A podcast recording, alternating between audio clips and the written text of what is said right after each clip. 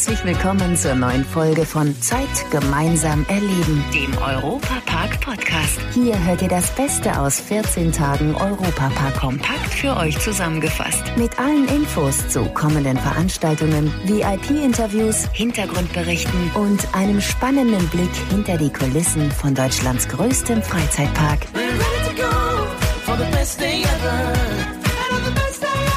Hallo liebe Fans des Europapark und von Rolantica, schön, dass ihr heute wieder alle dabei seid. Mein Name Matthias Drescher und ich entführe euch jetzt wieder in den besten Freizeitpark der Welt mit interessanten Hintergrundinfos und einigen Neuigkeiten.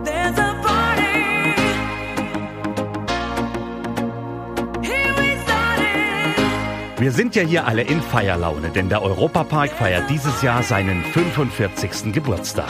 Und einer war seit der Eröffnung ununterbrochen jedes Jahr bei uns zu Gast. Somit kommt er auf stolze 275 Besucher im Park. Das Europapark Gästebuch. Gästebuch. Es handelt sich dabei um Alois Braun aus Friesenheim-Heiligenzell in Baden. Er war auch der allererste Jahreskartenbesitzer des Europapark. Zum Start in die Jubiläumssaison hat Parkinhaber Roland Mack den Fan der ersten Stunde in Rust empfangen. Und unser Reporter Jörg Schött hat mit Alois darüber gesprochen, warum der Freizeitpark auch nach 275 Mal nicht im geringsten langweilig wird. Alois Braun hier aus der Ortenau. Die gab es ja früher noch gar nicht, die Jahreskarte. Irgendwann kam die mal.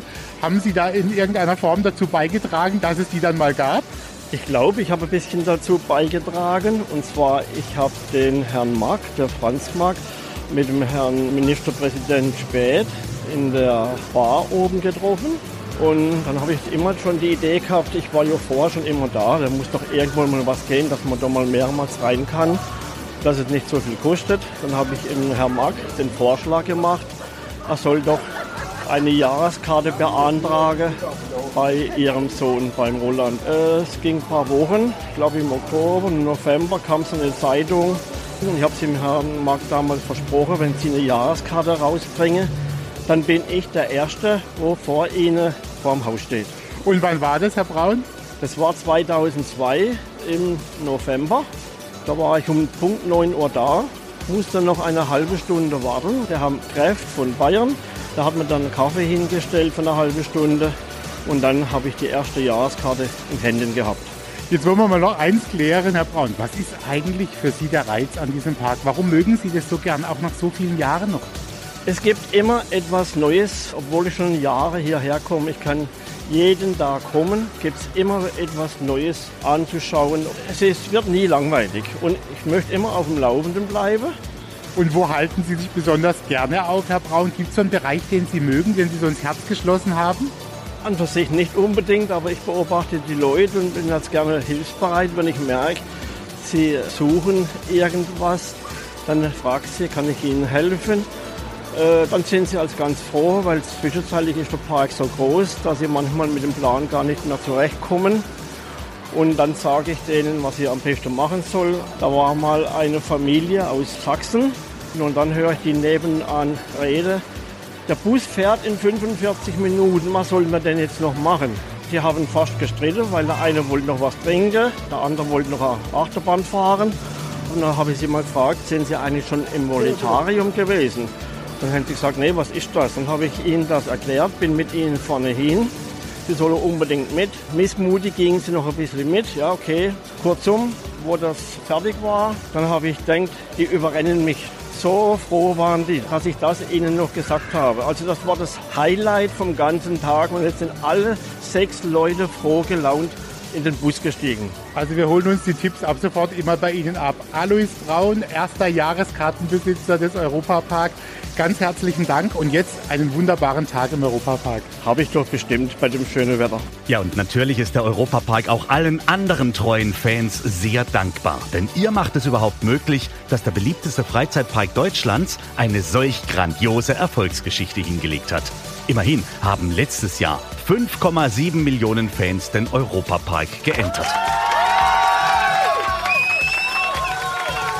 Apropos Entern, da tut sich was. Die Piraten sind zurück. Neues von den Piraten in Batavia.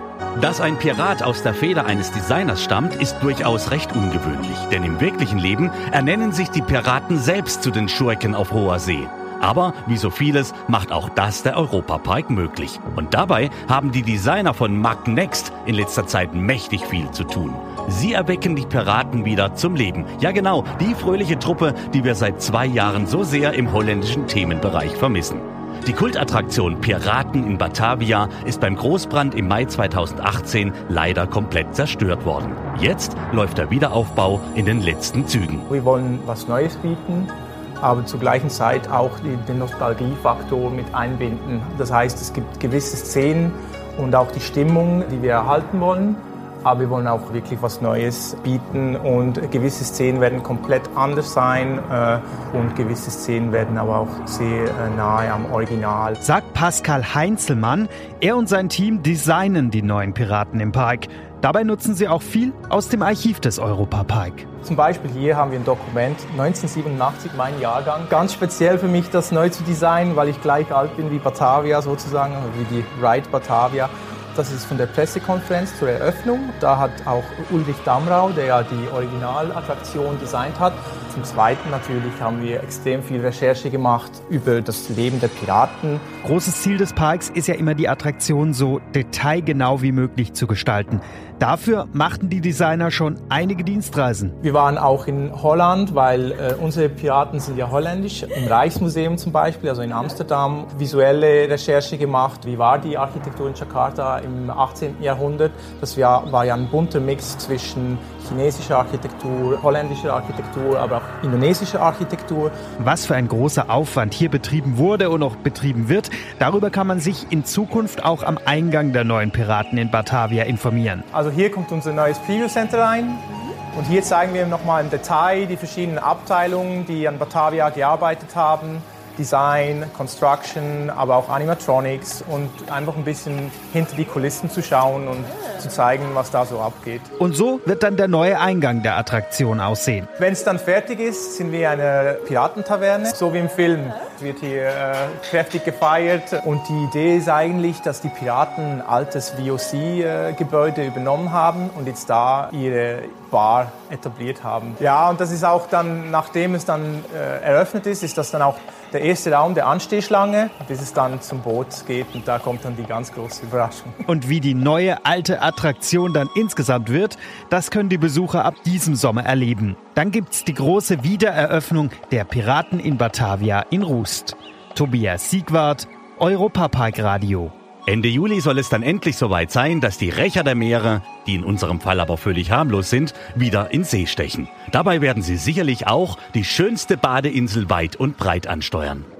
Neues aus Rulantica. Knapp zwei Wochen nach dem Neustart im Europapark durfte auch die Wasserwelt Rulantica nachziehen. Seit dem 10. Juni ist sie wieder geöffnet. Und unser gut gelaunter Spiel-, Spaß- und Wasserrutschenbeauftragter Andi Huppertz hat sich gleich mal in die Badehose geschwungen und den längst fälligen Badetag nachgeholt. Andi, du warst bei der Wiedereröffnung dabei. Wie war's denn?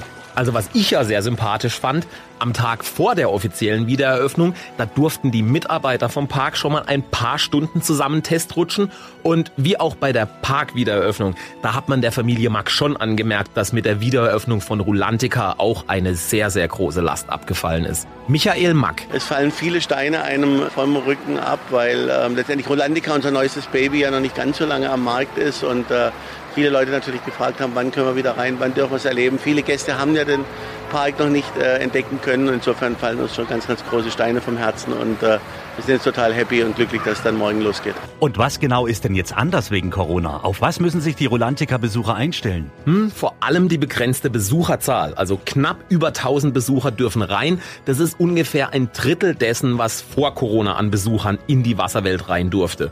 Und im Gegensatz zum Europapark, da hat sich beim Ticketverkauf eigentlich nichts geändert. Bei Rolantica, da gab es die Tickets von Beginn an nur online und für einen bestimmten Tag. Und das ist jetzt immer noch so.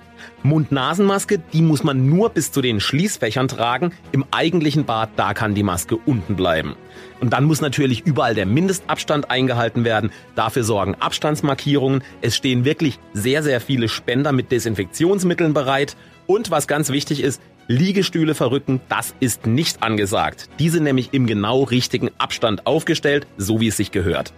Aber trotz der ganzen Beschränkungen, da investiert die Familie Mack trotzdem, um den Besuchern einfach immer wieder was Neues zu bieten. Michael Mack nochmal. Ja, wir werden im Sommer nächsten Jahr unseren Svalgo Rock, die große Attraktion für die Teenagers, ähm, eröffnen. Es wird äh, über neun Rutschen, 3000 Quadratmeter und 114 Spielgeräte, also relativ groß. Ähm, ich glaube, das ist äh, die, die, halbe Größe von dem, was wir nochmal hinter dem Zaun äh, bauen werden. Das heißt, es wird also eine ganz große Investition nochmal in den Außenbereich und äh, wir sind deshalb jetzt froh, dass wir einfach äh, loslegen können, damit auch die Bauarbeiten hier weitergehen. Und außerdem wollte ich von Michael Mack noch wissen, ob die Familie die Zwangspause wenigstens genutzt hat, um dieses Riesenbad mal ganz alleine für sich zu haben. Also da muss ich enttäuschen, weil natürlich wir dann doch vielleicht einen, Ticken äh, Schwäbisch auch in uns tragen.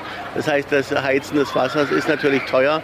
Insofern haben wir das ganze Wasser abgelassen, um die äh, Becken nochmal zu reinigen. Haben dann Nacharbeiten gemacht, haben das Wasser draußen gehabt. Und insofern hat uns die Verordnung natürlich auch ein bisschen kalt erwischt, weil es äh, über eine Woche dauert, die Becken wieder zu füllen und zu heizen. Wir rutschen dann, wenn das Wasser drin ist, äh, die Heizung bezahlt ist durch die Tagesgäste. Und dann gehen wir vielleicht abends mal wieder rutschen. Aber äh, davor, äh, in diesem Fall, haben wir nicht gerutscht. Außerdem ist Rutschen mit Wasser ja auch viel gesünder und deutlich weniger schmerzhaft. Seit dem 10. Juni ist die Wasserwelt Rulantica wieder geöffnet. Knapp über 1000 Badegäste dürfen täglich rein. Und auf jeden Einzelnen freut sich natürlich unser Maskottchen Snorri.